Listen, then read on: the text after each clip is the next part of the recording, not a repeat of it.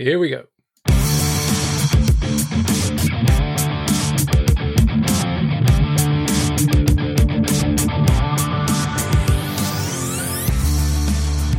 And welcome to a very special edition of Sounding Board. We have a special guest this week. Uh, we have our friend Dan Cure, who's uh, been making a bit of a name for himself. In fact, he's he's kind of podcast royalty at the moment.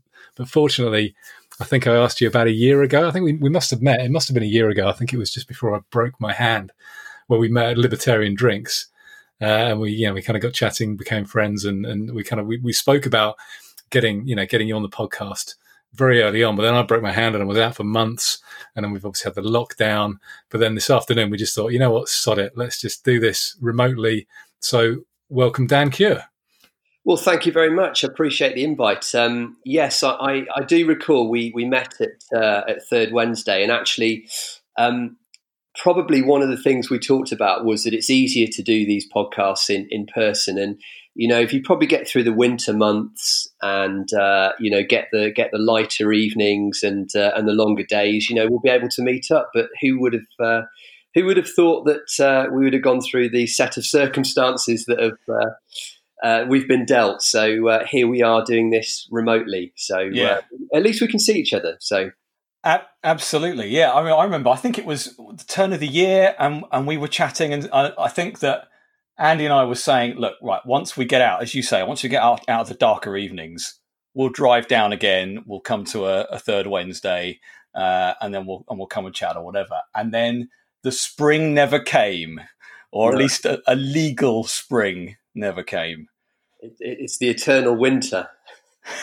yeah, yeah sure. well, the great derangement, as I'm calling it now, the great suppression, whatever you want to call it. Just before before we get started, though, so uh, can can I ask you a personal question, Dan? How tall are you? How tall am I? Oh, I yeah. think I'm five eleven, something like that. Ah, I thought you were tall that because so Nick and I are both six foot two, and then we had this joke when we had so we, have had one guest before, uh, Dr. Christian Nemitz, he came along, and we, we joked that instead of the podcast being two six foot two libertarians, it was going to be three six foot two libertarians. And I know you're quite you tall, so I wasn't sure it was well, going to be another. You're another six foot two libertarian. You can't narrow it down so that the only. it's bad enough trying to find a libertarian, let alone trying to find another six foot two libertarian. Well, yeah, okay, so we've got. Okay, so I, am I'm, I'm a couple of inches off the height wise, but I I think hair wise, we've you've got the hair. Yeah, yeah. This is very true. Yeah, this is very true. We didn't make Christian shave his head, did we? That would have been a bit harsh. That would have been a bit harsh. But yes, here you are. You are our second ever guest. How does that feel? It feels great. Well, I, I you know, I, as I say, I, um, I, I, appreciate the invite. It's great to be on here. Um, as you know, I mean, I, think I've made this point a few times. It's this is one of my genuinely one of my my favourite podcasts. I, think um, uh, you you must have shared one with me probably about a year ago, um, and uh, I started listening, and I, I think it's um, it's interesting because you know you mentioned Third Wednesday. Third Wednesday um, is sometimes referred to as libertarian drinks, um, but the whole libertarian uh, badge it, it, it's it's quite a broad label. Um, and although I have found myself uh, increasingly veering further towards the um, the destination point of uh, uh, of uh, well liberty more broadly than just being libertarian, just liberty as a whole. Um, I, am probably more, uh, you know, historically, I've, I've been more sort of of the, you, you might say, the Delingpole wing of the, of the of the Tory party, and I think that's one of the things about about libertarian drinks, Third Wednesday drinks. There are a lot of of different people who go there. It's not just uh, people who would, uh, you know, be consider themselves, um, you know, Tory voters or Brexit party voters, or you know, even full-on libertarians. I, I think it really started up out of out of Twitter, really, and the fact that there were a lot of people. Um, and this goes back to, to the Brexit era, if, if we can remember that. I mean, that's that's old news right now, but um, halcyon uh, days. Yeah, I mean, you know, how, how we would like to go back to to uh, a simpler form of politics, say. But um, yeah, bring back Theresa May. Uh, who? yeah, let's not let's not go there. I, I, I remember um, I remember Dick Delingpole sending me a, a, direct message on Twitter. It must have been mm. Probably over a year ago, maybe eighteen months ago, saying he was thinking of kind of sorting sorting this out. Yeah. Um, and and it just kind of went, you know, kind of got bigger and bigger and bigger. I mean, I, I only managed to go to, to one, so I mean, I, you know, it's about It's a two and a half hour drive for me. Yeah. But um, you know, I managed to go to one, and then I broke my hand, so I couldn't go to any others afterwards. But as soon as it's back, you know, back up and running again, we need to get Nick over as well, Mm. um, and we can, you know, we, we can introduce him to everybody. Yeah, that would be great. I mean, progress has been stalled a little bit because I think, um, you know, Dick's original idea. Well, actually, the original idea was just to meet with with people, you know, with with whom he was chatting on on Twitter, which I think was was great. Um, but I think his idea really was then to push it and and go nationwide. And the idea would be, you know, you might have. Uh, third Wednesday drinks in London. There might be one up in the northwest somewhere, maybe perhaps one down in Cornwall, and so on and so forth. And um, you know, occasionally people might might go to a you know it's a bit if you ever do do um, park run for example you you can be like a, a park run tourist if you happen to be in another part of the country so um, I think there are a lot of different ideas. chapters. yes exactly um, It'd be like Fight Club. You've got these little franchises hmm, all, all over the place. I mean, so when Nick and I were talking about setting one up in Peterborough, you know, I, I was toying with doing one in London because I was working in London until you know until very recently. right Um, and and and so we we hosted. There is a, there is a, a libertarian drinks website as well, libertariandrinks.com and .co.uk, and I think we I think we bought Third Wednesday dot or thirdwednesdays.com as well. I think that's we? forwarding there as well. Yeah. Yeah, so and which which, which we host, uh, but the plan was to open that up to people as well. So you know you could get like these different chapters. yeah Uh, you know, you could you could you know have your own page on the website, so you can go to the Peterborough page or the you know the, the Midlands page or whatever, uh, and then you know kind of organise your own one. That's that's the plan. We just need the lockdown to end and the pubs to open. Yeah, well, this is this is the thing. I mean, we were, um, as you know, we were third Wednesday would be today actually. So um, Yeah, we, we were we were going to have a, a, a sort of makeshift third Wednesday, but um, but but even then the the weather um, interjected. So yeah, it's it's been um, it, it's been really frustrating, but hopefully we can we can get back to it. And um, and actually, you know, in the in the course of, of doing one or two podcasts over the last few weeks, I, I've had quite a few messages um, on Twitter, people saying, well, you know how does this work? Can I, you know, I'm not in the Midlands, I'm in another part of the country. And um, it's really just waiting to, to take off again because, I mean, Twitter, Twitter's great, but it's, um, uh, you know, it, it, it, it's it's Twitter, right? So the, the, the great thing about um, uh, when when we when we first turned up, I, I remember it quite, quite clearly actually. Um, in in the pub in Worcester, uh, you know, there were probably 15 of us, 20 of us perhaps, and we were all there for the same reason, uh, but nobody recognized each other. And then, and then Dick walked in, and, you know, Dick's great because, um, you know, he's got a huge moustache. he, he's recognisable, isn't he? He's Instantly. instantly recognizable. He, you know, he often wears a beret, um, and he came through the door, and everybody went, "Oh yeah, it's Dick." Ah, okay, we're all here for the same reason. And um, uh, he actually printed out um, everybody's Twitter handle. So of course, some people are on there as Joe Bloggs, some people are on there under a pseudonym or, or whatever. And you were you were sat next to people saying, "Oh, okay, yeah, I followed you for, for, for the last six, 12 months. We've had conversations. I didn't realize it was you, and and it's it's great. And I think um, you know, there's probably uh, probably eight, ten, maybe maybe twelve of us who who often go to um, to Third Wednesday at Worcester. Um, but then there's a wider group of people that you might see, and, and as you said, you know, um, Andrew, you, you went there last year because it's a bit further for you.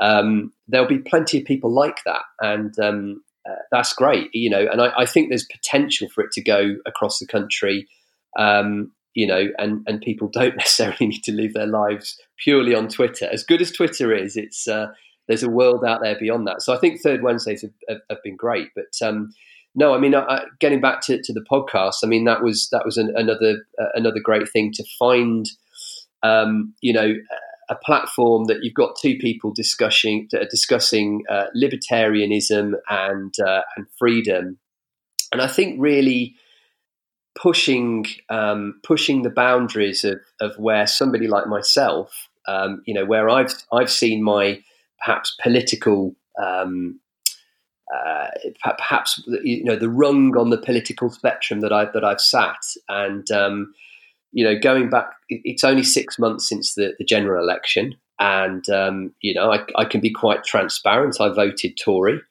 um, and there were a few reasons for that, but the main one was was to uh, to deliver Brexit. And since then, um, you know, I, I, think it's fair to say I veered further and further in in the direction of um, of, of uh, libertarianism, and and you know your arguments, some of which might have have been um, a little bit difficult for me to digest six, 12 months ago, now become far more compelling. And, and I think actually it was um, it might have been um, uh, Zuby um, uh, I guess you guys follow Zuby. I mean, he's Absolutely. yeah, yeah. He he he tweeted. I'm sure it was him. He tweeted something a couple of weeks ago saying, you know, if if the events of the last couple of months haven't pushed you uh, at least somewhat towards uh, thinking about uh, libertarianism, then you know there must be something wrong with you. So uh, I uh, I agree with Zuby. Yeah, he's he's he's very eloquent. Um, so yeah, so thanks thanks for coming on. Before we before we make a, a, start, do you have do you have so we have a couple of requirements on Sounding Board podcasts. One of them evidently is that you don't have any hair. the second one is that you need to have some scotch ready. Oh. So do you do you have well, some scotch? Well, I, I, certainly do. Um, You've been yeah. running out, haven't you? I ra- well, do you know what? I yes, I discovered um, a bottle of Balvenie the the other the other day, and it was empty um, but I have discovered another bottle, which is uh, which is splendid. So here you go. I'm uh, I'm fully charged. Right. Well, I'm uh, I'm Your health. Pour. I'm uh, I'm going for. Can you see oh, that? Kilchoman? The Kilchoman, which see, I've not I've not got much left. And this was a this was a present, and uh, it's a this was a grower. I must admit, I started this thinking I don't like that very much, but after three or four glasses, lovely, lovely, lovely. Yeah, see, I've got I've got Tamnavulin, which is it's actually similar to the Balvenie because although I, in my in my opinion the Balvenie is slightly slightly nicer, but this is this is also mature. This is like a double wood, so it's matured in uh, bourbon barrels for the first few years, and then sherry casks afterwards. Uh, Ooh, so does that make it as quite sweet then? It's a tiny bit. Yeah, it's not too sweet, but it's a tiny bit sweet, and it's, well, a, it's I, a Speyside anyway, so it's quite light. I, am certainly not going to. I mean, you you, you guys seem to have a, a very knowledgeable um, uh, background when it comes to whiskey, um, but I, I typically I, I, kind of avoid the really peaty whiskies. That's just my personal preference. So yep. this one tends to. Uh, uh, fall into that camp. So, any, any, suggestions on that side of things? Uh, I know this is partly whiskey podcast. I, I think uh, I think we, we, we hold back from you know we could we could just do a whiskey podcast, and I'm sure yeah, we would sure. be we would be very drunk after the end of each one. Um, but didn't want to didn't want to be too much of a niche. But you know we we like to just drop in here. We need to drop in what it is we're drinking, just to give a little give a little hint. But uh, yeah. anyway, if, if, you like if you like that, Dan, I think you probably like some Singleton, Singleton of Dufftown. That's a good one. Talisker, the Talisker Skye and Storm. they're not. They're not. There's a tiny, tiny bit of peat, but not too much. Ardmore, which is a Highland, which I'm I'm going to move on to if I finish the uh, the Kilchoman.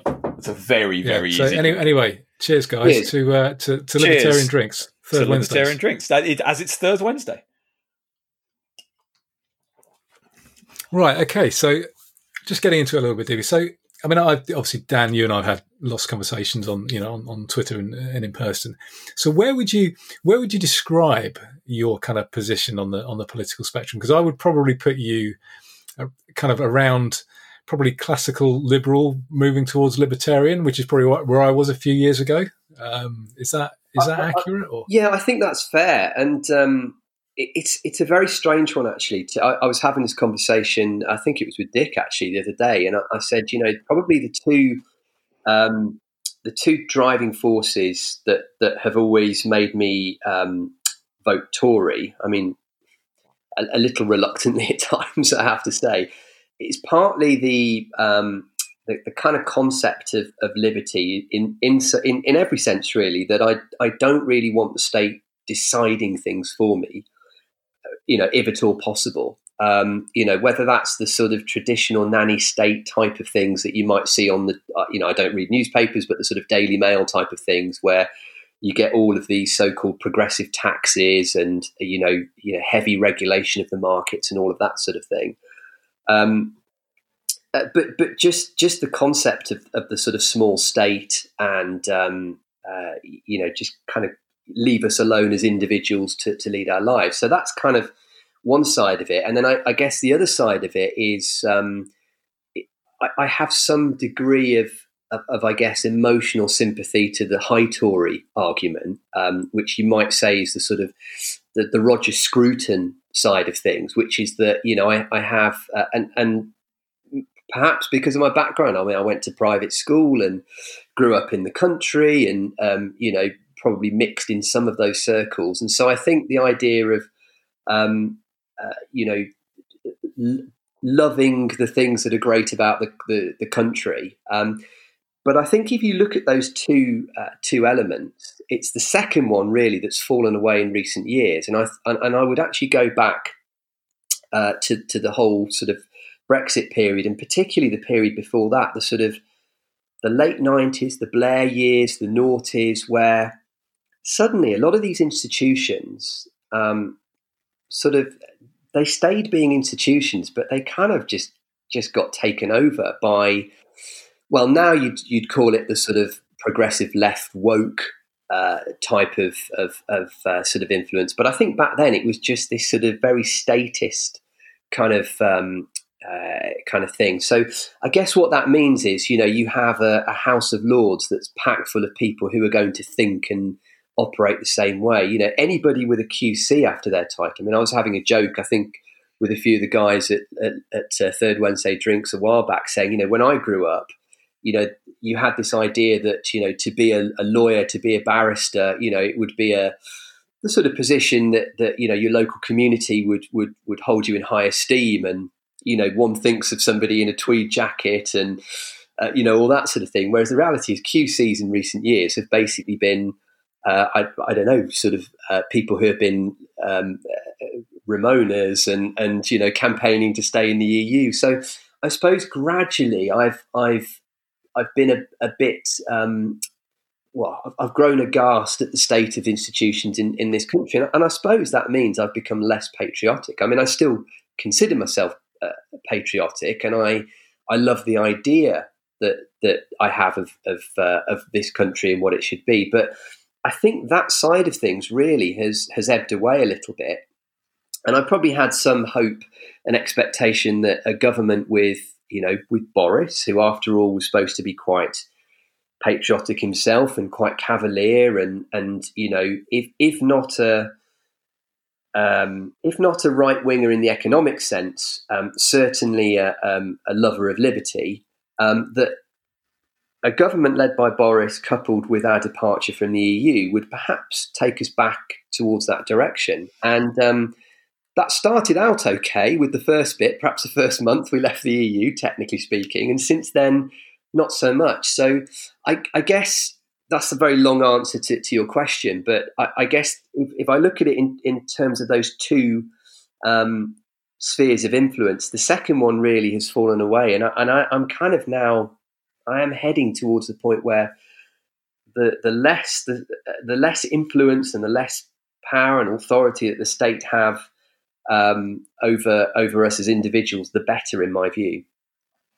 Um, let me just rewind a little bit from this most recent election because um, I've I've been quite open on the podcast about uh, about my journey, which has been uh, pretty pretty similar.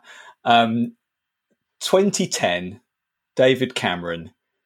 Did you have any hope at all that things would actually get get better? Even though it was a coalition government and yada yada yada, yeah. how how Tory were you then? Because uh, because I I kind of was. There was uh, it was it was very growing. It was very much growing within me this this fear that no matter who was in charge, they were all statists. But I had and yeah, and you know they'd obviously promised to cut the size of the state. They had to, etc. How did you feel at that at that moment? Because to me, it's been downhill ever since. But yeah. you know, I did have hope in 2010. It's a good question. I, I think I'm with you. I, I, I think I had hope. Um, But I think partly, I mean, if you think about it, I again, I, I, I'm I'm probably a little bit unusual. I, I, was probably fairly politically engaged at an early age. So, I, for example, I mean, I, I, so I was born in 1980. I'm 40 years old. I was a millennial. Not a millennial, right? I, wondered we when we were going to get into that. Yeah. We can. Children of the 1980 are very special people, Dan. I'm sure you agree. Yes, yes. And not millennials. And now that there's two of us, moving we can, on, we can gang on. up on him in a in a very democratic way. yeah. Well. Uh, yeah. Okay. So. Le- leaving aside whether I'm a millennial or not, I, I mean, I, I was um, how old was I? Ten, I think. When when did Thatcher? It was 1990. Yeah, so I was ten when Thatcher um, was effectively forced to, to resign. But I, you know, I remember a lot of, of the, the, the world we lived in with, with Thatcher. Um, of course, as a 10 year old, you don't remember that you, are not engaged to the same level of detail as you are as an adult. Nevertheless, it, it, it, was there, and you know that that was the world we were in. And then you, you had Major, and I think uh, when did Blair get in? 97. 97. That was a long period of, of having a Labour government. Now, okay, you could argue, well, yeah, okay, it was a La- Labour government, but it was a soft Labour government. It wasn't the Labour government of the 60s and 70s. It wasn't the Labour government of the, the late 40s. Okay, but it was still a Labour government. And I think crucially, you know, all of the things that I, have just touched on in terms of the, the direction of travel with, with the way that the country was going, you know, laws and regulation and, and big state and all, all, all this sort of thing was, was going in, in one direction. So I think there's a context to that. When it looked like Cameron could get in, and of course, my hope was that it, he would get in with a majority. Um, he didn't, but he okay, he still got in. Uh, part of that is well, surely this has to be better than than continuing Gordon Brown as as it was then. Um, and so there is that context where you think pragmatically. And I, I, suppose this is one element of me. You know, I have that that attachment that I described to the sort of high high Tory sort of uh, patriotic institution thing.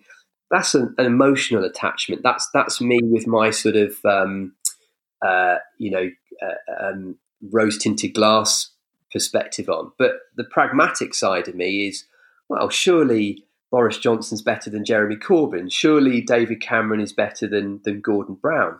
And I, I, I did have expectations. I think the other thing back then was that um, I hadn't sort of I hadn't sort of gone through and reviewed it in in in in the way that I did with my Brexit hat on. Of course, Brexit came uh, when did Cameron get in? 2010. So Brexit was so 2015. It was in. It was, it, yeah. was, it was around 2015 when it kicked off, wasn't it? Right. Okay. So that so five years after he first gets in with the coalition government, you're then into the sort of Brexit era, and I think probably then with that. Were you always a leaver? Were yeah. you always for you know forever and a day? Yes. Because because I think that's something that I find interesting looking back at, excuse me, looking back at my political history. My instinct was leave the EU, EU bad, gov- you know, mm. more government, less government, you know, those kind of angles. Um, but I'll but I'll be honest, I wasn't hundred percent convinced until the campaign started. Really? Because I, I, remember I remember Dad being anti EU in the nineties. yeah, you know, in in in the, in the early nineties when because I think I think it was the ninety two election where the referendum was that was that with the referendum party referendum party. Mm. Oh, I remember. Yeah, do you, do you remember them? And I, I, remember, I remember Dad toying with the idea of voting for the referendum party just to just to you know, to, to get out of the EU, so they would get so they would get out. That was the then, election. You know, have a general election. The Maastricht Treaty, wasn't it? Was it? Was I think it Mar- so. Yes. Maastricht was that ninety two? Was that ninety three? I want to say 93. Could be wrong, yeah. but it's all around that time, isn't it? Yeah. Yeah, yeah. But so, so, I've been I've been I've been anti EU for, for, for years and years because because of that. So it's interesting to hear that that you perhaps were teetering on the edge a little bit, Nick. Well, I, yeah, no, I I absolutely was. I I remember I remember when Gove came out and said, right, I'm for leave and it's because of sovereignty and let's talk about the structure of the courts and etc etc etc and and you know and and other senior tories um, came out, uh, you know, broke cover because they were, you know, allowed to in the cabinet and all of this. Uh, and that was the point where I went, oh no, okay, it's it's all right. I, I tell you what did did cause me an issue, and that was up until that point, the face of Brexit was Nigel Farage, and there was always something. I'm not I'm not saying I I I dislike him, but I'm but I'm saying that there was always something a little uneasy about uh, about UKIP and about the the way that all of their campaigning happened, and certainly the way it was portrayed. Um, that I didn't want to be associated with that, and so actually have some senior Tories come out that made me more comfortable. And so, I mean, my my my journey from 2015 to now has been like falling off a cliff. And you know, there are there are key moments, but Brexit was an interesting one for me. It was a defining moment, I think. Um, but but I wasn't. I would. I could have been convinced if if Cameron had come back with any kind of a good deal of something showing that you could to coin a phrase, take back control in some way, roll it back some way, mm. I could have been convinced to vote for it. Yeah. Uh, it's interesting, Nick. If I can ask you a question, though, you, you, described that unease that you had with with Farage being being the face, and I think that's. I, I, I, suspect there's probably quite a few people who felt like that. But is that something that you would be um, less bothered about now, or do do you still? Okay, totally, totally. Um, I mean, look, I on the 2015 general election, uh, the, the, the day after, where, where the results are pouring in overnight and then first thing in the morning, um, I was in my absolute political element with various people getting kicked out. Uh, you know, various high profile, you know, Ed Balls, that was hilarious. You know, even just the fact that there was going to be uh, a majority Tory government, and no one else was predicting it. And I was going, I think they're going to get 10 or 15, and they did. And Douglas Alexander got kicked out. Nigel Farage didn't make it. I considered that a victory at the time. Right. Um, and then from that moment on, when when he resigned for the you know second out of eight times or however many times he's resigned from uh, you know being the leader of UKIP, uh, and started doing things more generally political, got his LBC show, and you know became a bit more of a pundit. I really, I really warmed to him actually, and I didn't think he was too bad through the Brexit campaign itself. Um, but now I really don't have much problem with um, with Farage at all. I mean, you, as soon as he, as soon as he was removed from UKIP, it just started continually imploding, and you realised that it was literally being held together by him. Mm. Um, but no, I don't have any qualms qualms over him at all now. Yeah it's interesting. I mean, the reason I asked the question is because one of the things that um, I discussed with with James on on on the Delingpod is that there there are some people. It, it's almost like a, a, a, again like a scale, and and it's a scale of of how comfortable you are, and it's it's a scale of of of how almost controversial the person that you align yourself with. So it's a little bit like, well, how um, you, you, know? Okay, so you could you could take ten people, okay, who who are of the right, let's say, let's use that broad term, uh, and put them on Twitter, and then it's how comfortable are you retweeting something by that person. You know, and, and I haven't thought about what the scale would be, but no, I like this. We're, we're all about creating should, yeah, stuff yeah, like this. We, right? This is this is really good stuff. and, and and you know, James's point is that um, he gets frustrated when he's when he's been on. I mean, of course, you know he's been on TV a lot, in certainly in the past. If he gets put on a, a on a on a panel show, for example, with other people, you know there'll be a there'll be a so-called conservative who is who, who is sat next to him who has to soften their views somewhat to, to almost make themselves feel like they, they are um, you know they're acceptable to, to, to the masses who, who are watching and actually, his gripe is that you know they use him as the as the person. He's the sacrifice. Yeah. He's so that that's it's just yeah. a form of it's just a form of virtue signaling. I think yes. it's just them saying, "Look, look at me. I'm not that bad. I'm not as bad as James Delingpole or whatever." Yeah. And the, the only people that, that you could get on beyond that would be you know Tommy Robinson or David Icke or somebody right. like that. Um, you know they, they, they use as, as, you know as the same thing. Yeah, it's all all it is is just yeah it's, it's just Tory virtue signaling. Yeah, it's to give you an anchor point so that you can say, I am a reasonable person because there are a few. I mean, like you know, Julia Hartley Brewer, for example, is very very anti-Trump, and the the yes. question would be: Is she anti-Trump because she genuinely can't stand any of his policies? Because she tends to talk about the the sort of um, the, the unsavory, let's say, aspects of his of, of, his personality and the way he communicates, as opposed to actually things that he's done, which which actually is a, is, is a tactic that many people do. Or is she actually anti-Trump because it allows her to say to a wider pool of people, "I'm reasonable." You know, perhaps if you know, perhaps we've got something in common there, and and therefore you can hear my other views on you know Brexit or whatever it might be. And I think that's you know, going back, you asked about where I was at in terms of politics in, in 2010. That whole concept is probably something that I hadn't really thought about. Um, but subconsciously, I, I, was definitely not as confident to be able to, uh, you know, stand my ground and and and say, yeah, actually, I I do like that person, or I do agree with with that person's views.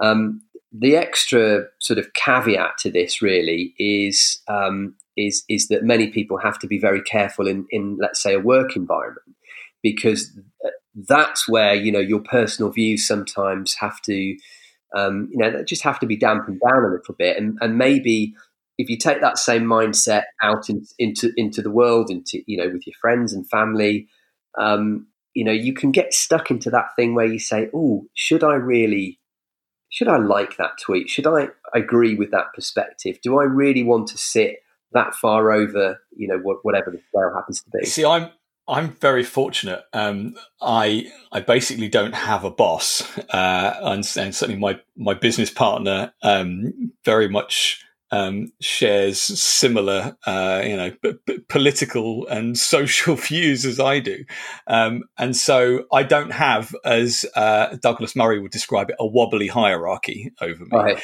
uh, and uh, and and Twitter for me, I mean, as you know, I've not been on Twitter for very long at all.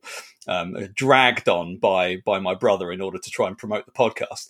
Um, but I must admit, I found it I found it exceptionally good fun. but I I have the group of people that I talk with on Twitter are completely and utterly separate from mm. my friends and family or my my work connections on LinkedIn. I I can kind of almost blow off steam on on Twitter and and not have to think about the consequences in any of the other groups I've got. Now it's interesting, you know, going back to third Wednesdays, that's when it starts crossing over and you start mm. actually making friends with people on there because you may say share similar views.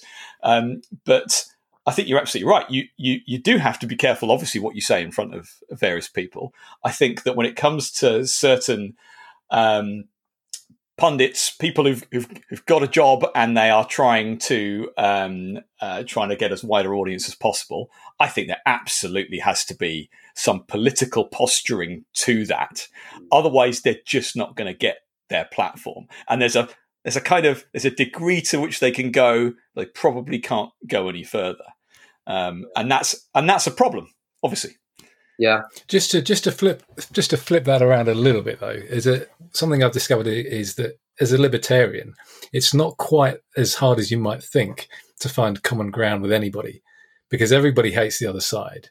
Mm. And if you become like a like a libertarian or a voluntarist, you can kind of almost hate everybody. So whoever whoever it is yeah. that your you know your business partner or your colleague is is ranting about, you can probably find something to join in with it. You know, if, if, if people are ranting about the Labour Party, then I, I, can I find it very very easy to join in. If people are ranting about the Conservative Party, then there's there's enough there for me to join in yeah. as well.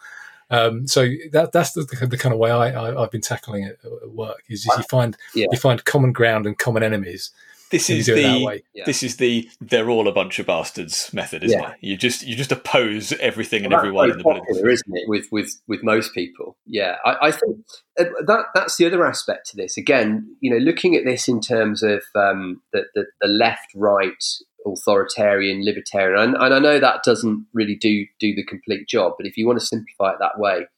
I do think that um, if if you if your libertarian um, elements and sympathies are bigger in the picture and bigger in the mix, that is, that seems to be less objectionable to, to people because ultimately the concept of freedom seems a reasonable one.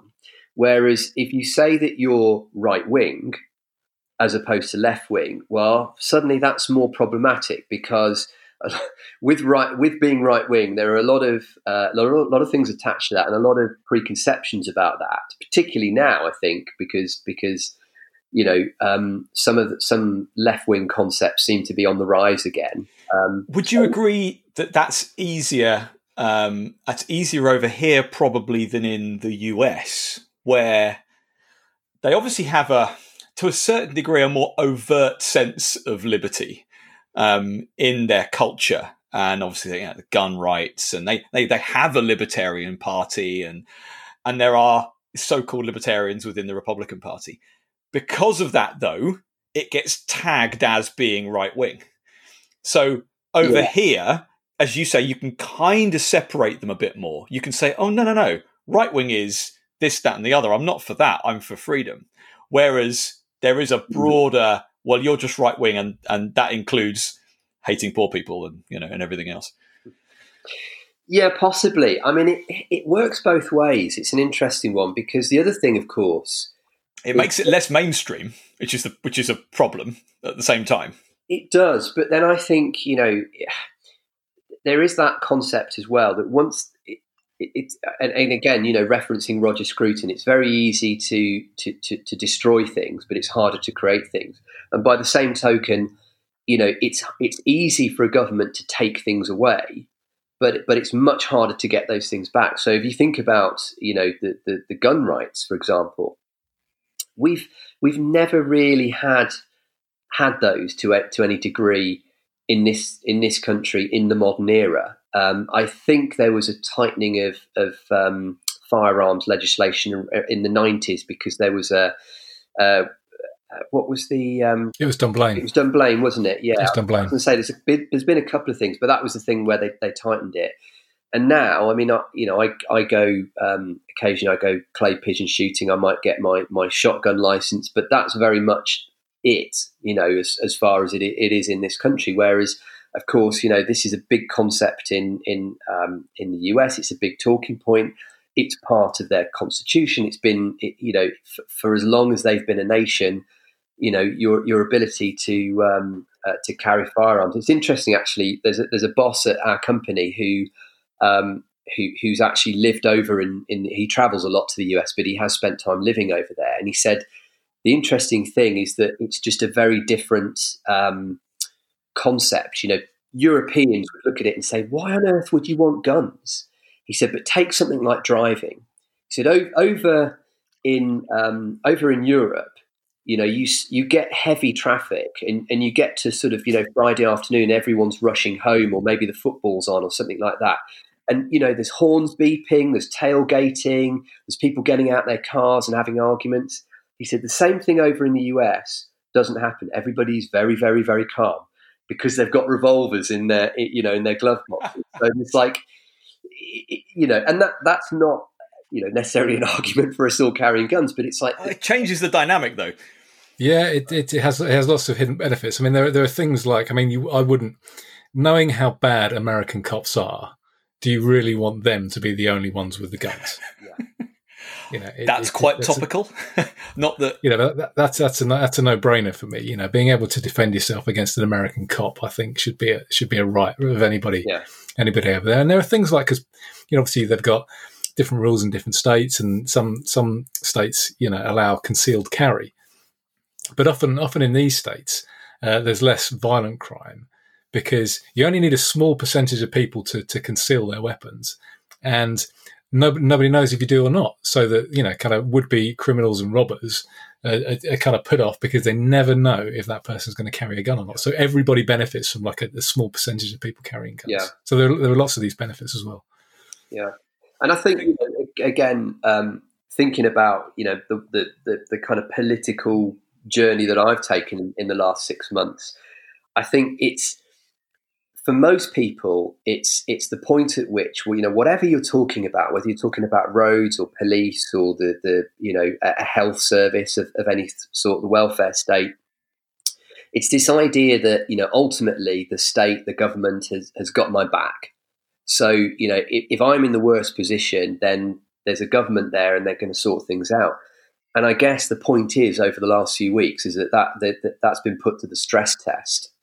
And you know now people are looking at it saying, "Well, hold on a minute, we, we, we are now under complete state duress here, and is this working for me? Would I be better off under these circumstances making my own decisions, coming to my own conclusions?" Now, for, for me, uh, the answer is yes. Uh, and, and I suspect for a lot of people, but, you know, there are still, and, and this is where I'm, I'm feeling slightly more uh, pessimistic and bleak and probably a little bit Peter Hitchens about it. I think there are still, uh, uh, there is an overwhelming majority of people who still think, no, the government have, have got my back. And, and I don't know what you do about that. Shall we lighten the mood a little bit and move on to a game. Well, I was I was just about to ask you because we, we, were we were we were trying we we had a chat about this. Said, look, don't get too deep too quickly. We'll just have a quick chat for a few yeah. minutes, and then we'll get straight into the and game. And then we got deep. Forty minutes later, guns. Then. so you two had a conversation, not what twenty four hours ago or whatever, on on Twitter. I don't even know what it was started about, and Dan, you came up with an idea for the podcast. Um, you're aware of our um, left-right game, mm. um, where where we like to throw out well, uh, something Andy came up with, and then I've run with it, throwing out ideas, and then we talk about whether they're left or right or, or maybe centre. Uh, and, you came up with, I think you were talking about MPs, a list of MPs, and you came up with useless or damaging. now, I've had a good think about this, I've written down a list of names. I'm going to be quizmaster on this, and you two can basically play. Um, but what I am going to say is useless or damaging. I think you can be both. And you know, step forward, please, Boris Johnson, who is who is both those. So, if you wanted to reframe it, harmless or dangerous might be where you want to go. But I will accept useless, damaging, harmless, dangerous I think we all know which uh, which direction we're going in. And yeah, we're going to. We, we, were we were chatting about politicians, and Dan said something about they're all useless, and I said, "No, hang on a second. You wish I would love I would love them all yeah. to be useless if they were just if, if they had like you know they, they effectively did nothing yeah. because they, because they were that useless. We've spoken about this. Amazing.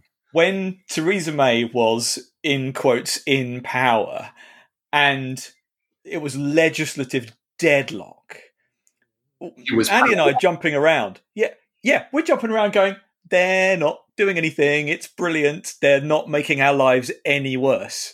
Um, and in, in many ways, that obviously has quite a bit of truth to it. Um, right, I'm going to jump in. We're going to, I'm going to go in, hopefully pretty easy for you to start with, with David Lammy. So who, who who's going to go first then? Who, do, do you do you want to go first, Dan? Go on, Dan. Useless or damaging, harmless or dangerous, David Lammy. Ah, um, you can talk for as little or as much as you like on any one of these. I, am I'm, I'm going to say uh, I'm going to say dangerous purely uh, because actually in his capacity as an MP, I, I don't think he's ever been an MP in a in a government. I don't know how long he's been serving actually as an MP. He uh, might have been a junior minister, but I don't know. To be honest, yeah, I, he's probably just always been a shadow. Yeah.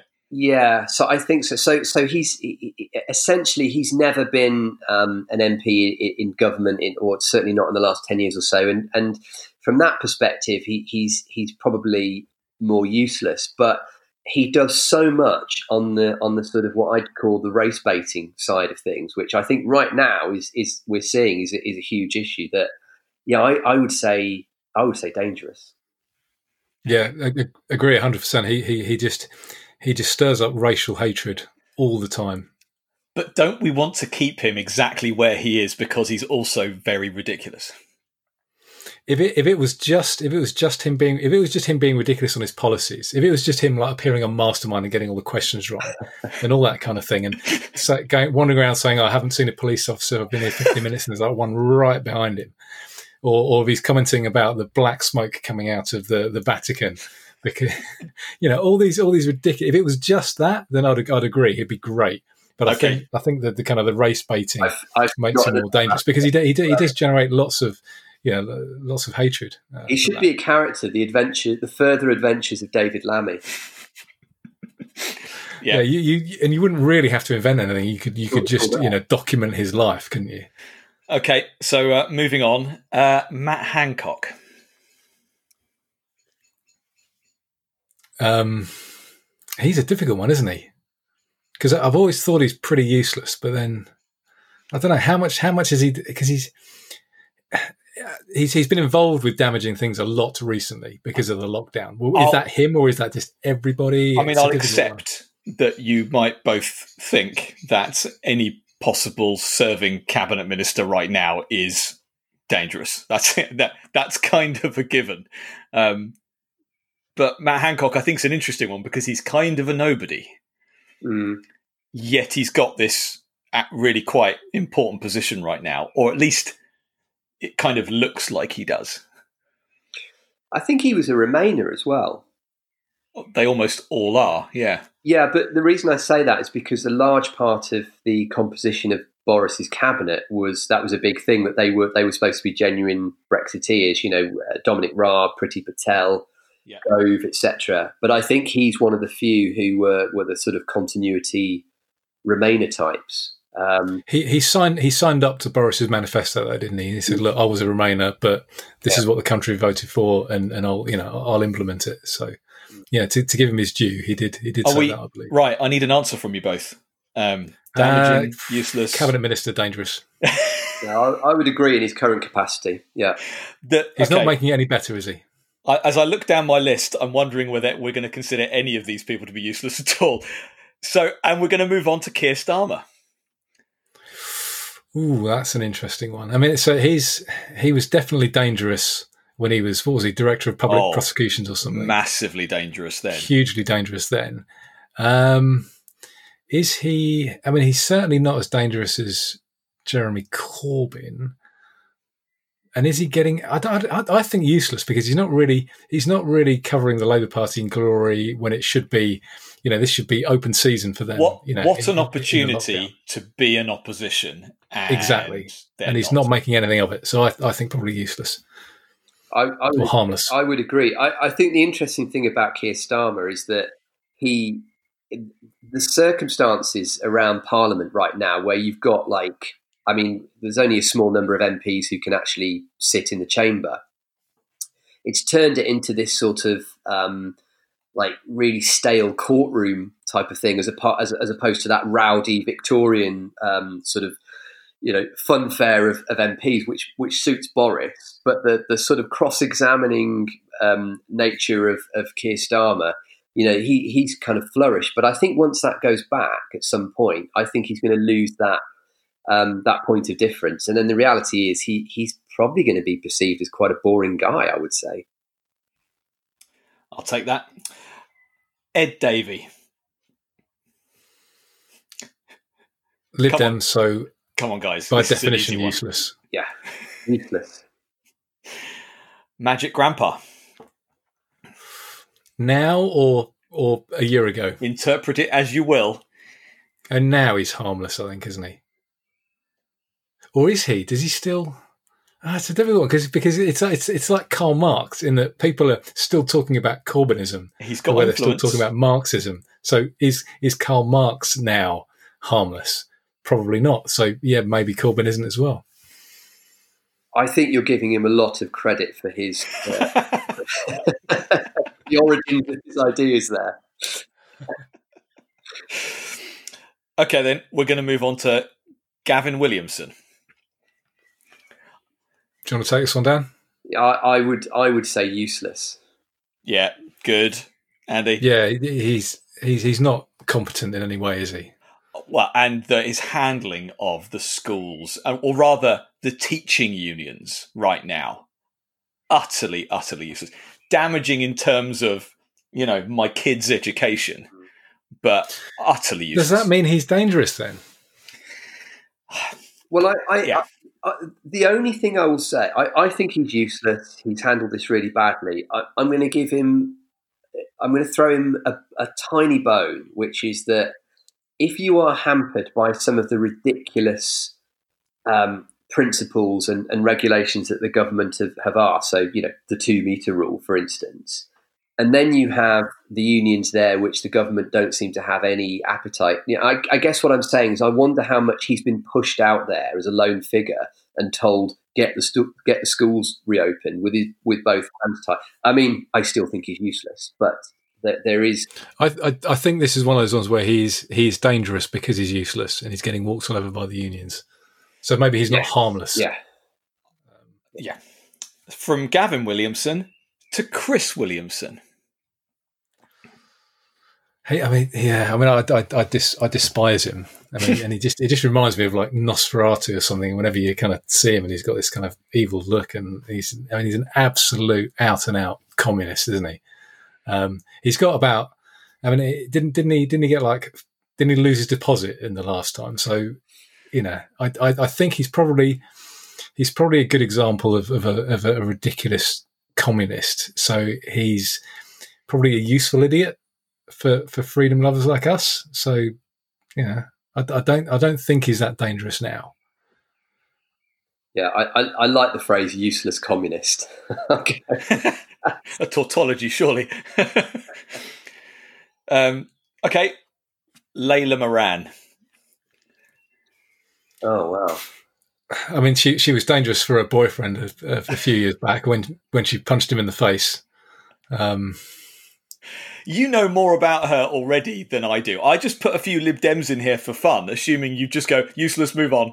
I, I have this image of um, maybe I've I've I'm remembering the wrong person here, but didn't didn't she tweet uh, or tweet or take a photo and share of, of her sat next to Caroline Lucas in Parliament, having vote having voted against one of the um, uh, the, the, the withdrawal agreements like kind of yay look at what we've done i mean like i just remember it as being one of the most um, irritating images that i that i've seen in that whole period of, of let's be honest irritation so it was against some stiff stiff competition um, and since then she's she's like she she's gone down the whole pansexual uh, I don't know what what that, how to describe that particular path that she's she's gone down. Presumably, she's trying yeah. to carve out a niche of relevance because the Lib Dems are sort of what are the Lib Dems now?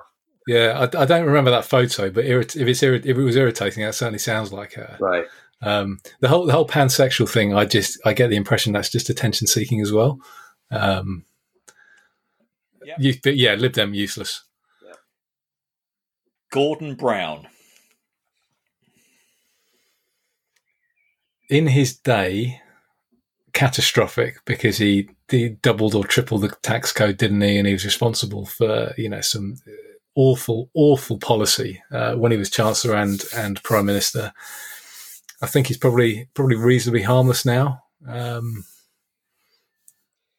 uh, yeah, I would, would you agree? agree I would agree with that. I think he's probably. Of, you could argue actually, of all the prime ministers since Thatcher, in other words, all all the living prime ministers, he's probably conducted himself the best since leaving office.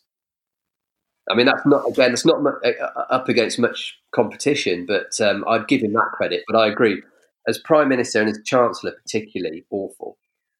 When when he when he actually stepped down from being prime minister as well, because this was another thing that kind of that kind of made me think, you know, I'm I'm, I'm a proper libertarian now, because he, he, he kind of he stepped down from prime minister, but he was still a backbench MP.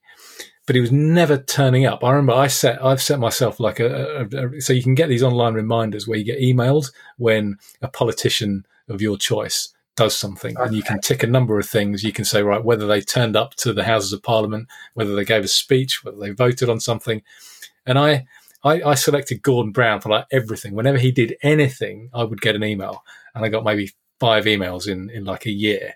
And um, before, I would have thought, well, he's not doing his duty to his constituents. What, what are the, you know, what are the Kirkcaldy, you know, um, people, you know, that they've got no representation. And then suddenly I was like, you know what? This is brilliant. He's doing nothing. He's not doing any damage. He's not, you know, producing any awful legislation. He's one of these useless politicians, and, and, and that was great. So even even the tail end of his career as a parliamentarian was was fine as far as I was concerned.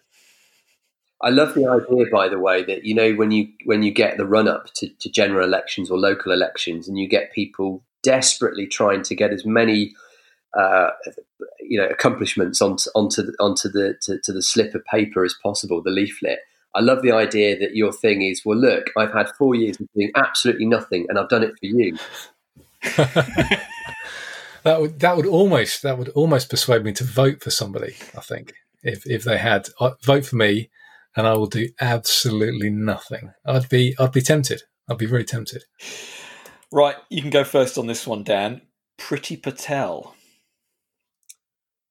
Ah, uh, this is a difficult one. I, I had such high hopes of Priti Patel. We all did. That's why I put her in here. Yeah. So, well,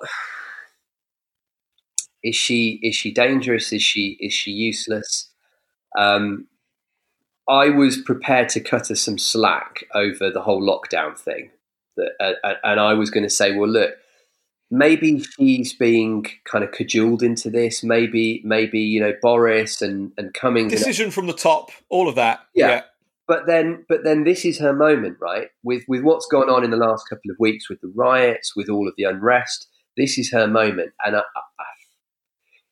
I, I, I have to say, I, I I'd be inclined to say dangerous because if you get somebody like Priti Patel and put her into the role of, of, of Home Secretary and give her the scope of influence and the circumstances we've now got, and yet this is this is how the police operate and, and the way that government have handled it, then what hope have you got?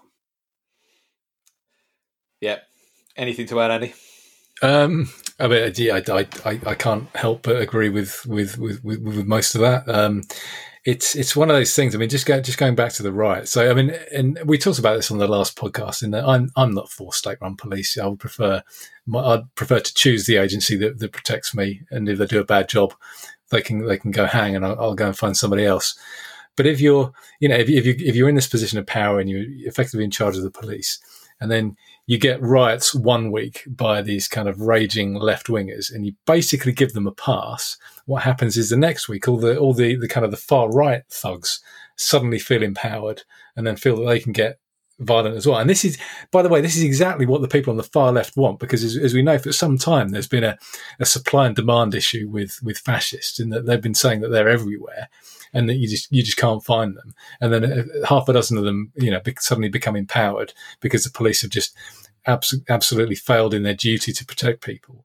Uh, and then suddenly you get a few, and, and, that just empowers the people on the far left again and gives them something else to, to write against. So it's exactly what they want. They want the far right to come out so they can, you know, they can kind of project and, and, and yeah. So I, I would say dangerous. Um, I currently. think I think we could talk about that that one point for hours. Frankly, um, the lockdown aside, in terms of bad decisions, the decision not to have the police be the police on those first weekends of protests and riots was was properly up there in one of the worst political decisions ever. I think you know it just to, to have them bend the knee and all, just ludicrous. Well, it, uh, to me, it looked like a, a, a, almost like a trap in that you could see how it was going to play out, and I, would liken it to you know if you imagine going back to school and and, and you know you're, you're sat in a classroom and there's somebody behind you you know perhaps you're in silence you're doing some work as a teacher at the front you're somewhere near the back somebody behind you constantly flicking your ear right? And and you're there for half an hour and you kind of you, you try and sort of you know get them to, to stop and the teacher's not interested and they carry on. And then at the end of the lesson you you, you suddenly turn around and lash out and the teacher goes berserk sends you out of, of the room you get detention you think well hold on a minute this is like how can you handle things this way? You're you're setting somebody up here, or, or in this case, you know, the, the, the, people who came down last weekend, by virtue of, of the fact that you didn't handle it first time around. And and I think the, the, the hope that I have is that I think a lot of people can see how this whole thing played out.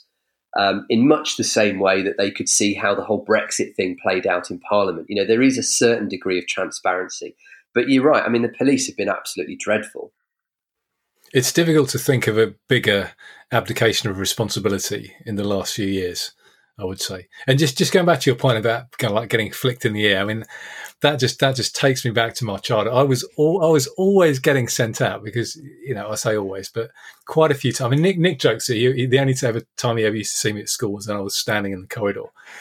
but I I would get people who would who would who would kind of do that at all, and I would just after a few minutes, I just I'd have enough, turn around, punch them in the face, and then I'd get I'd get sent out. The thing about that is you only have to do it a few times, and they don't do it again.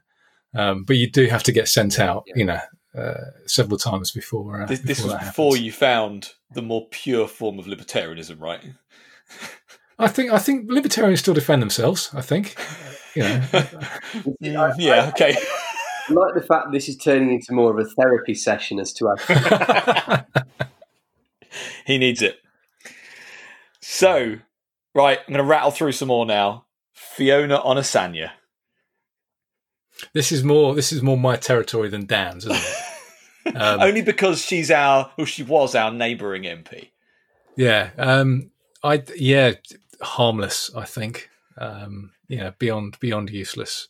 Um, if they were, if they were all like her, um, I, I, I guess I guess so. She was dangerous at a point because didn't she? She she went into the Houses of Parliament with her tag on her ankle as a convicted criminal, and she was the the decider. Or I gu- she was one of the deciding Oh, votes, yes. didn't she? You know, it was one vote with a withdrawal agreement or something like that. I'd like forgotten about that. One of those key votes. Yes. Yeah, yeah. Um, so you know, so she was. I, it, it, it's it's really di- when when you talk about when you talk about politicians, Nick, it's really difficult because they're all in positions of power. They they all have power over all three of us and sixty six million other people. Um, so it's difficult to, to to to call them useless or harmless when when they just have that amount of power over us. Um, so there's an argument for saying that they're all dangerous, all six hundred and fifty of them. Well, I, I, I would agree, but to be honest, I'd forgotten about that because didn't she?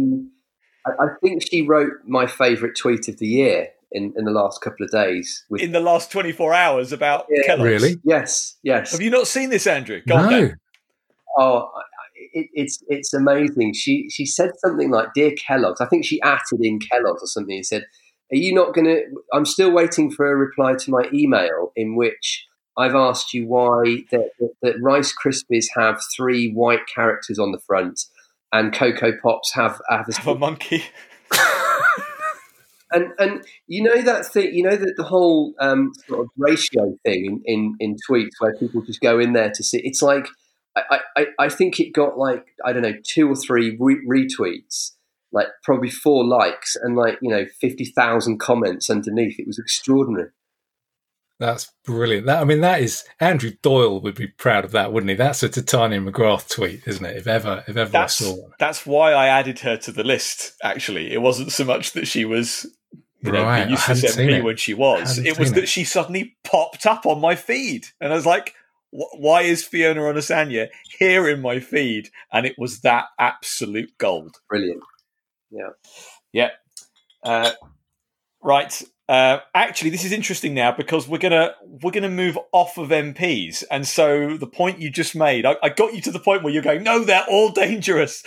So we're going to go with some people who who are not or are no longer um, in in Parliament, or or or or who never got there. So Right, step okay. forward, please, Eddie Izzard. Oh, he's he's Jonah, isn't he? Everything, every campaign he's put his name on is is is just dropped off a cliff and and fallen on its ass. I yeah, he's he's he's great. He's great for us. The more of him, the better. Well, I, I think if Labour really want to win back those uh, voters from from the Red Wall, you know, the, The Red Wall. class areas, you know, a man who wears a pink beret and heels, who is pro EU, uh, who does his com- comedic routines in French, I think. I mean, it's really going to appeal to, um, you know, to their core values. I mean, I so just to, to, to, to give him his due, he's I mean he's outstandingly funny. I mean, I love Eddie Izzard's comedy. His old stuff, certainly. Yeah. Yeah. I think I think he's hilarious. I think he does some amazing work. He does some amazing work for outside of politics. Um, I mean, he did all those marathon runs, didn't he, for charity and stuff? And it, I, I get I get the feeling that his heart's in the right place. He means well. He's very very funny. He's certainly very very talented. He's a great actor as well. He's been in some serious shows very, very good actor. He's just politics are all wrong, and he and he always just he just seems to pick the wrong horse every single time. Whether it's the AV referendum or Brexit or Jeremy Corbyn or whatever, whatever it is, when you know whoever, he just kind of sticks his his hat on or, or puts his name behind, fails. I kind of think of him as you know when we talk about the, the, where, for example, the BBC have gone wrong. I know that's a whole topic of, of its own, but you know, for me, this concept that you know used to have comedians and then they sort of became activists, and the comedy is has has has sort of taken you know a back seat a little bit. So you know, you think of of Nish Kumar, for instance, he, he's perfect embodiment of that. Eddie Izzard to me was like a forerunner to, to that years ago. And I, I don't, in fairness, I don't know how much involvement he had on, on, on the BBC, maybe very little, but I just think of him as, as like the, the point at which those things started to, to go off in different directions. You know, you had people who could be very funny, and then suddenly we know them for their political views. And the, the, the thing that they become, I mean, Frankie Boyle is is is, a, is another example. Um, you know, so it's, uh, but uh, yeah, he used to be funny as well. yeah, long time ago. Yeah. Right, Ash Sarkar. I, I, think I think she's good for our cause. I think she's good for the cause of freedom because she's. I mean, she she obviously generates, you know, somewhat uh, some popularity with with communism. Um, so in a way, she's dangerous. But I think I think more people think of her as being ridiculous. Um, so I, I, would I would say, yeah, it, I don't I don't think I don't think she's dangerous. I think she's so ridiculous that she's just she just I mean she tweets like a parody account. I'm not sure, Dan. What do you think? Well, I I, I would agree. Luxury communism is ridiculous. So I think um, I, I, I, I, don't I don't think she's winning many people over. I think she's um, because of probably her age the fact that she's probably quite media savvy. She she's done well at herding in all the people who would sympathise with her. Um, anyway, so I, I, I, think she's probably. I don't. I don't think she's converting many people, no. Nick. I think that's that's but, that's my point. Right. Here's here's an observation I've had from this period of lockdown, though. Okay, and this is what this is why a game like this is quite good because you can actually spiral off into some other little areas. You talk about the BBC and the BBC love Ash Sarkar. I mean, she came from nowhere and then was on everything all of the time. Yeah, and and not and and not as she should be as as the token communist, and we should all point and laugh. You know, it, it, she's she's there to give serious political insight on on on anything at any given time.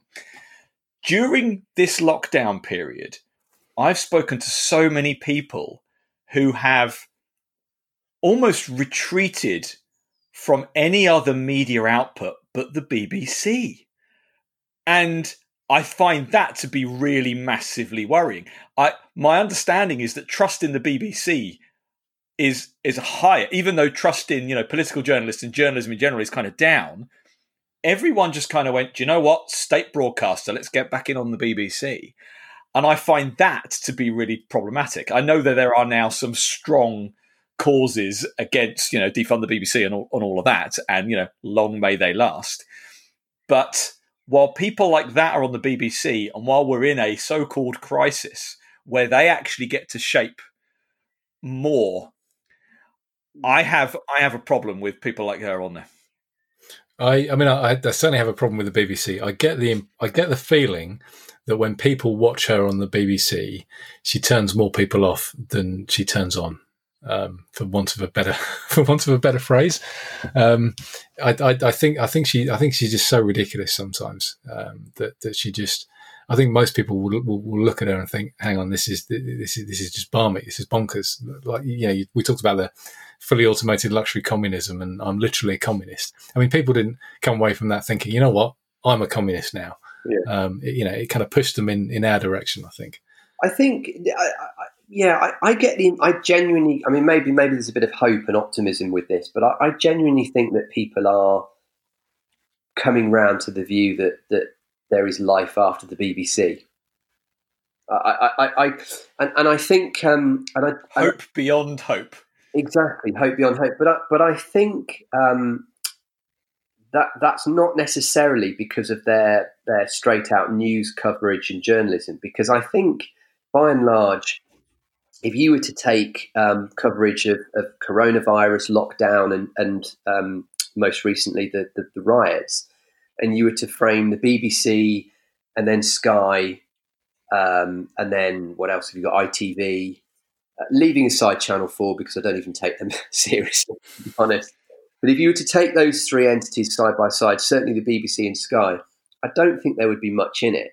But I think the the feelings around the BBC are, and, and Rod Liddle talks about this very um, very well. You know, it's it's every, it's in everything else. So you know, when you get um, uh, what's her name, Emily Maitlis, for example, doing her her thing on on um, Newsnight and having these this big sequenced opening where she she's going off and talking through effectively what is her opinion. I think suddenly people start to think, well, hold on a minute, this is not the news. This is this is you ranting on. And of course, if you extend that out to programs like Have I Got News for You or Question Time, and then you take it through the, the, the documentaries and the comedy and the drama, and you start to see that other things come into play other than the, the actual core purpose of what that program is. I get the impression that people are starting to see through the, the, BBC. It doesn't help those other channels because, of course, a lot of what I'm describing is, is a problem elsewhere. Um, but but I have some hope that the BBC's days might just be numbered in terms of the the license fee and the fact that there is that state arm. I, I have a, I have a fear though that they're going to pay for it through general taxation instead of the license fee very soon, and I, I hope I hope I'm wrong on that. Do you do you mind me asking? Are you a license fee payer? I am a license fee payer. Yes, um, and so am I. And I am trying yeah, me too, me too. my absolute hardest to get to the point where we're not. Yeah. The only stuff that we that we watch now, uh, it, it's the kids. You, you have to hand it to them. The the children's output is is really quite good, and a lot of it does get sold on ultimately to to Prime and Netflix and things like that. Um, and my kids can watch a lot of stuff on there. And I've said, look, I'll buy the DVDs. I'll do anything. Just let me cancel the license fee. Even on that, though, that's an interesting one because buy the DVDs. Right, right beside me now, I've got a, a bookshelf. You can't see it, but it's got um, it's got hundreds and hundreds of DVDs. To the point where I bought, um, I, I was toying with with getting rid of them completely, but I bought the slimline cases so that I could I could store them away. Store more yeah, and, and they're kind of out the way and and, and Blu-rays and whatever. And I, I think when, when you see all these programs get cancelled, I mean, my I had this big thing with music as well. I've never subscribed to a a, a music streaming service, or certainly not paid for it. Um, I do. You like ownership. I like ownership, and and um, you know, I, I part of part this is this is the libertarian this is the libertarian Dan. It's private property. This is this, yeah. is, this is good stuff. Exactly, and but I think part of it was probably just a practical thing. Like I've got all this stuff. Why why am I going to get rid of it? I'll I'll just keep it. But boy, am I glad because and the idea of being curated by people who have got a, a, a hidden agenda. Yeah, the, the, last in the last few days, you know, we've had we've had you know Fawlty Towers that's been you know been Gone kind of taken off the screens, and yeah, Gone with the Wind, and Little Britain, and you know, it's yeah, it's getting crazy. So I mean, I watched I watched For Your Eyes Only uh, last night. I've been watching it, so I've got I've got all the James Bond films on Blu-ray that, that have ever been. Um, got and I kind of watch them quite regularly. I'm a bit of a Bond fan, and I've, I've just started again recently. So I kind of started off watching Doctor No, and then uh, From Russia with Love, Goldfinger, Thunderball, and I got onto For Your Eyes Only, and I watched For Your Eyes Only last night, and it's a it's not one of the best ones. Uh, but it's it's it's still very very good. It's very very funny. And in in in that film, you've got Sean Connery dressing up as a you know to, to make himself look Japanese, and he puts on like the eyes and and and and they're kind of darkening his skin, putting putting this wig on. He look I mean he looks more like a Vulcan than he, than he does anything else. But he's you know they're honest, they're putting like the f- false eyelids on and everything, and you think that would never get made now. And and you know, you're almost waiting for them to kind of pull that from the screens as well. You know, to say, yeah, Netflix has oh, has got all the bonds bar that one. I mean, so there's I don't know if you can see behind me, but I've, I've got some I've got some books here, and there are some there are some Tintin books that my mum and dad bought me for my birthday, and it's the complete the complete works in quotes of Tintin.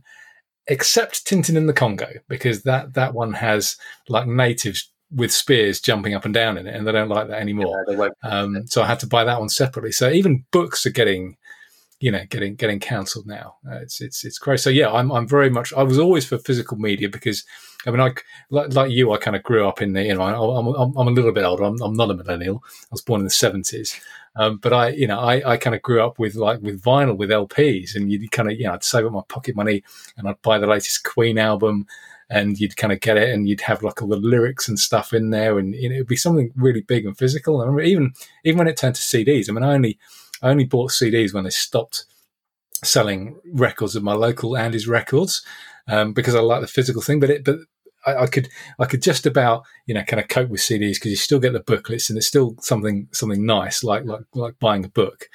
Um, but digital digital media, I've never been able to. I've never been able to. I always want something physical. I can say, you know what, this is it. I own it. I don't mind having an iPod or an iPhone and ripping the stuff. And you know, like all the CDs I get, I stick it on my Mac, and you know, I listen to them on my iPhone more than I listen to it on you know on, on like a stereo.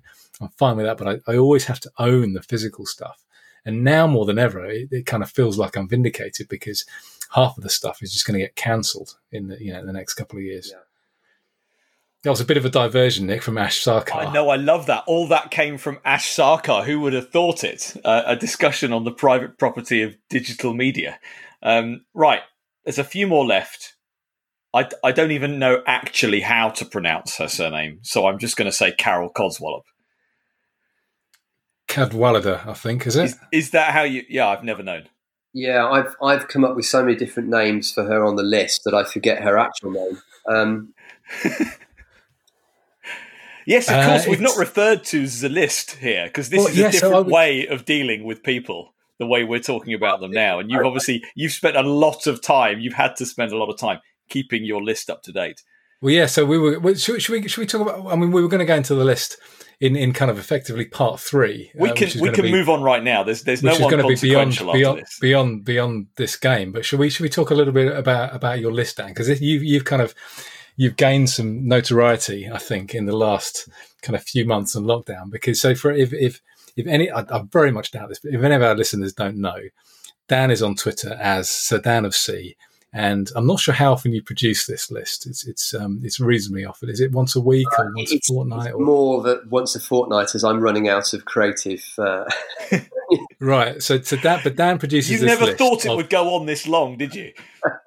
Absolutely. Well, so, Dan, Dan, produces a list every, you know, when, when, whenever he can manage it, um, of like kind of, it's, it's people, they're mainly on, I think they're mostly on Twitter. I think Rod, Rod Liddle isn't on, but most, most people are on Twitter and it's politicians and pundits and it reads like a school report.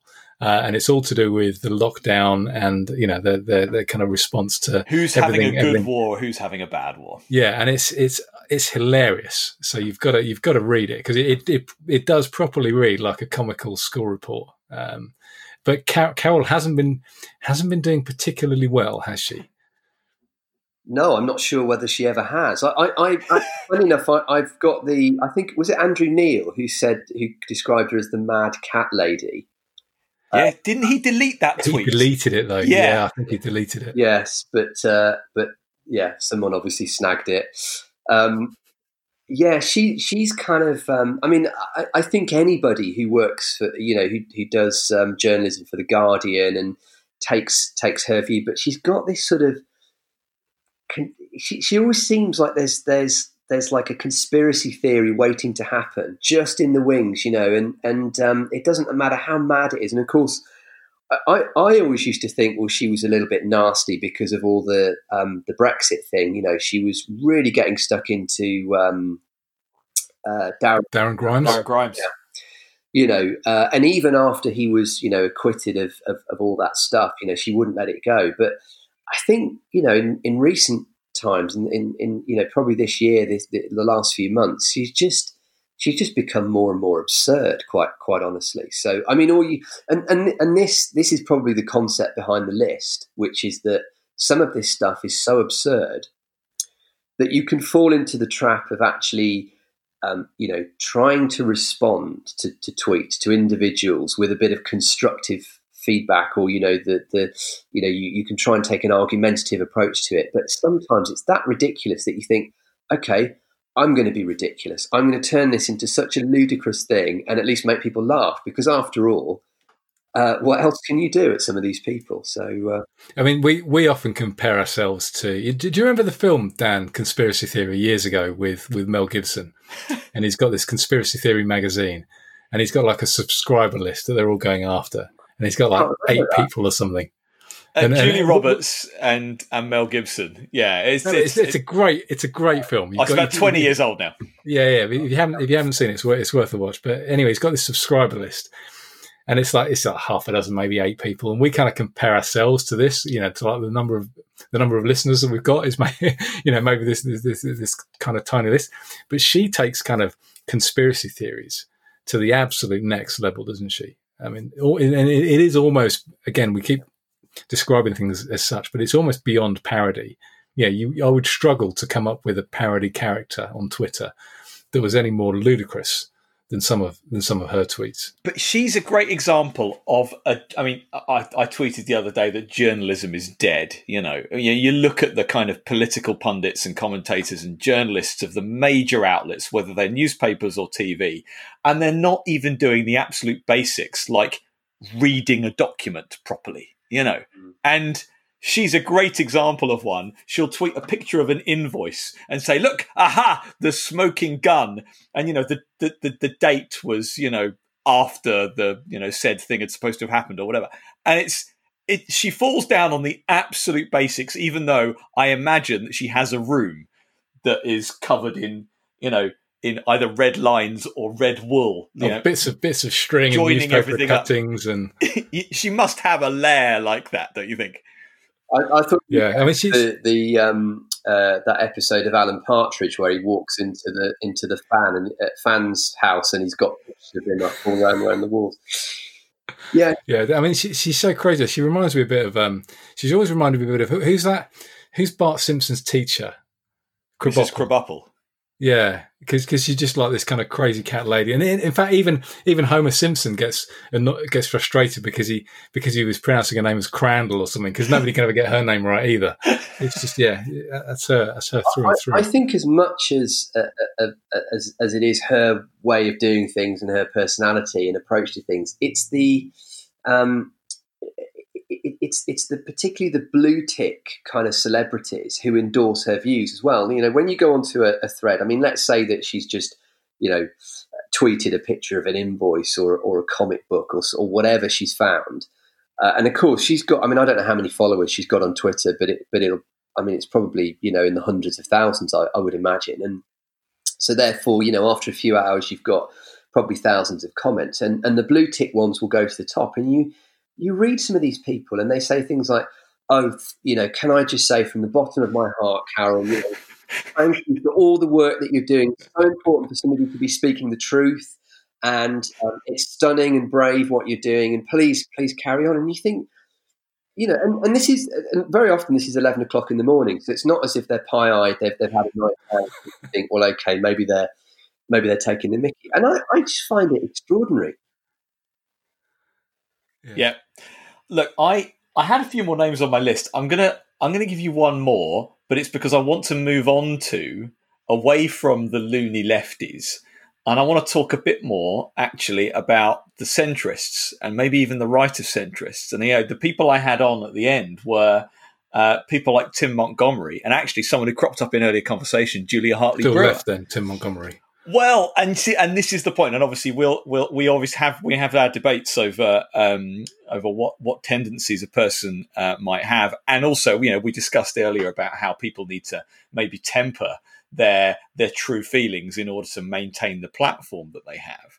Um, but I wonder how you feel about these kind of people, where to, to a certain degree they are they are helping to beat the worst of the ultimate bad guys, you know, the real utter lefties, yeah, the, the Jeremy Corbyns, the Ash Sarkars, or whatever. But are they really helping any cause at all with their squishy centrism? Hmm.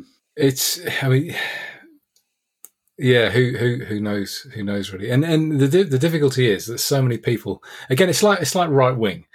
People get tarred with a right wing brush, whether they are far right and, and very authoritarian, or if they're libertarian like us. We're, we're all tired with, with being right wingers, for good or bad. Centrists are the same, and and we've, we've discussed this before. You've got the soft centrists who might think, you know what, the NHS is a good thing, uh, the government building roads is a good thing, laissez-faire cap- capitalism is a good thing. So not very, you know, very very light touch regulation. That's it. A- apart from that, everybody else can can kind of make their own decisions. These kind of centrists, they're fine. You've then got the hard centrists, like your Rory Stewarts, your Tim Montgomeries, who you know who are very very left wing and simultaneously very very right wing as well. So they like all these kind of government run institutions. And I would put I would put Boris in this camp as well, in that they love the NHS, they love state run education, they love roads, and they, you know they'd probably be, be quite up with nationalising energy companies and, and the railways and this kind of thing.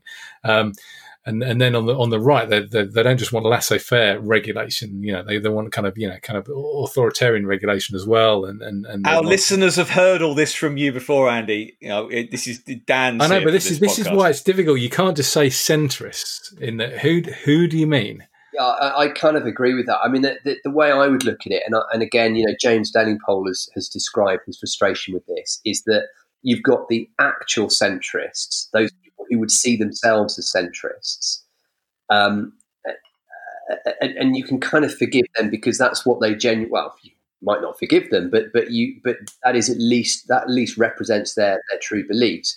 But then you have the people who would describe themselves as conservatives, as right wing, but who are effectively centrists, you know, and they are not doing the cause, you know, much good because what's the point of them, quite honestly? And I, I you know, I, I kind of, um, I, I, I, that that kind of resonates with me, and I, I think therefore that people who, and again, it comes back to what we were talking about earlier, where you, it's almost like there's a sliding scale of of, of acceptable topics and, and acceptable things that you want to adhere to, and and it's how far along that scale. And you, it, it, it, for most people, you've got to have that anchor point to just prove to people that actually you're you're quite reasonable.